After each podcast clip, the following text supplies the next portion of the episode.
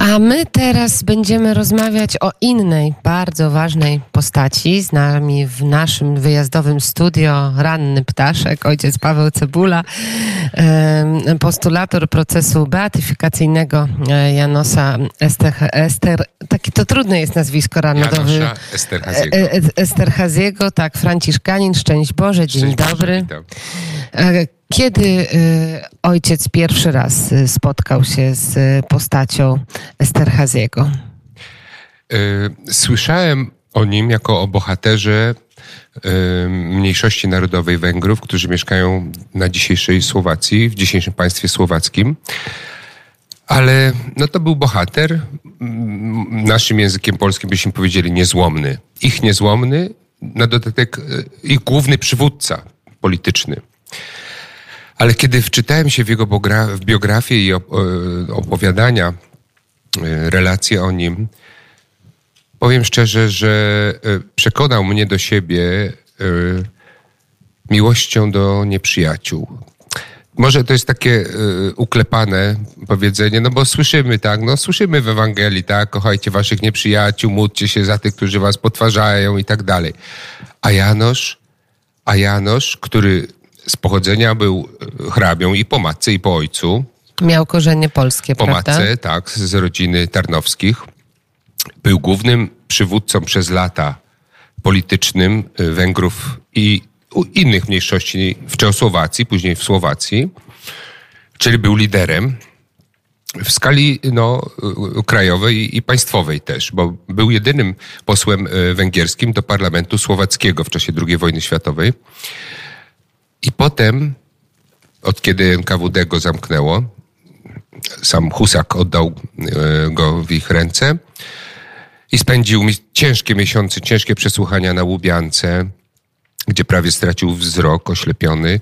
Później zesłany na dziesięć lat łagru, który też cudem przeżył, ale chory został przetransportowany do Czechosłowacji i tam miał być powieszony. Ale później przez lata po prostu męczył się, umierając na gruźlicę, nie otrzymując odpowiedniego leczenia, a mimo to nie przek- nawet jego młodsza siostra, e, jeśli można tak powiedzieć, że w rozwoju duchowym, jak on sam po- relacjonuje, podziwiałem cię, jak przyjmowałeś komunię świętą, a potem jego siostra mówi, podziwiam go, bo nie tylko nie, nie narzeka, ale jeszcze żałuje tych, którzy go męczą. Ale to chyba wyniósł z domu, prawda? Bo jak możemy przeczytać, matka była bardzo wierzącą kobietą, która, o dziwo, modliła się nawet za Józefa Stalina, tak, żeby się opamiętał, żeby zmądrzał, zrozumiał. I po jego śmierci też. Tak, na pewno podstawy wiary wyniósł z domu, ale w jego zapiskach widać wyraźnie też jego rozwój duchowy i jest taki fragment jego relacji pod koniec wojny, kiedy już widział, że, że wszystko się wali, a ze wschodu przyszła zaraza, jeszcze inna niż do tej pory rządziła tam. Mówi, modliłem się, że Pan Bóg mnie oczyścił i zrobił ze mną, co zechce. I po, po, po latach, mówi, kiedy doświadczałem tych więzień i cierpień i prześladowań, ogołocenia też, bo dosłownie jak trafił do pierwszego gułagu, no to tak go mama urodziła, tak trafił, bo go okradziono w, w wagonie z tych jego hrabiowskich ciuchów. E, to mówi, e, zrozumiałem, że Pan Bóg wysłuchał mojej modlitwy.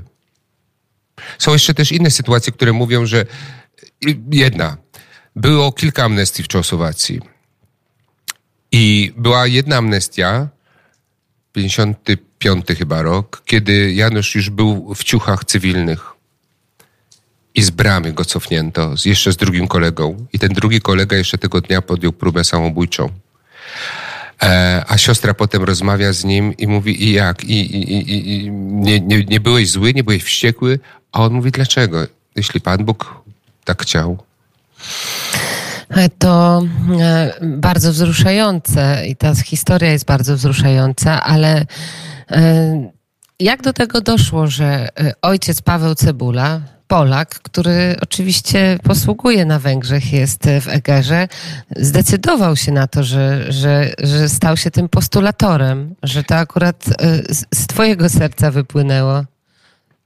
To znaczy, to jest, jak sam cały proces beatyfikacyjny na poziomie decyzjalnym, to jest zasługa, decyzja i odwaga księdza arcybiskupa Marka Jędraszewskiego. To on, on mnie wybrał i on mnie mianował. Także tutaj mojej... No ale też musiałeś chcieć i, i, nie, i powiem czuć szczerze, tę więź, nie. czy nie? Czułem, znaczy więź do Janosza tak i popierałem e, e, samą inicjację procesu, ale kiedy jechałem do Krakowa złożyć przysięgę postulatorską, z Eger do Krakowa, no to tak minimum sześć godzin trzeba jechać przez trzy pasma górskie. To, to różne miałeś y, myśli? To miałem taką myśl, Panie Boże, jeśli Ty tego nie chcesz, to niech ja nie dojadę do Krakowa. Naprawdę. Naprawdę, bo, bo, bo no, taki lęk był we mnie. Duża odpowiedzialność? Y, ogromna odpowiedzialność, tym bardziej, że jest to proces y, tego rodzaju jak y, błogosławionego kardynała Stepinacza, gdzie sąsiednie narody wprost składały, składają y, protesty. No, w sprawie Janosza jest... No właśnie, chciałam się sytuacja. zapytać, jak jest w sytuacji Janosza? No, sytuacja Janosza jest taka, że kiedy w Watykanie pojawiła się wiadomość, że archidiecezja krakowska stara się o, o ten proces i kiedy kongres, jeszcze wtedy kongregacja do spraw kanonizacji... Jeszcze był papieżem Benedykt szesnasty, czy nie, już papież nie, już Franciszek? Był, już był Franciszek mhm. i wy, kongregacja wyraziła zgodę. Ambasador Słowacji przy Watykanie, który dopiero teraz odchodzi, a to był osiemnasty rok, wprost zaprotestował. I, jak się i, czuliście? Jak się czułeś? Mm, No, jakbym obuchem dostał głowę. Jakie były argumenty ambasadora Słowacji? Przeróżne. To jest, no, Kościół powinien być rozdzielony od państwa i państwo od Kościoła, a tutaj widać wyraźnie, że, że jest inaczej, ponieważ no, M S Z słowacki no, do dzisiaj rozsyła na przykład takie broszury, że Janusz był antysemitą.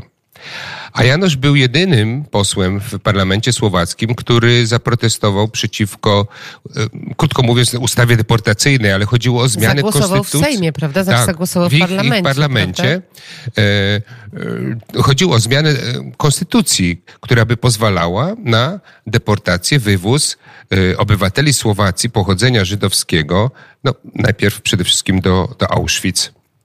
I on powiedział, że to jest projekt ustawy bezbożny, czyli antyboski i antyludzki, jakby dosłownie tłumacząc z węgierskiego.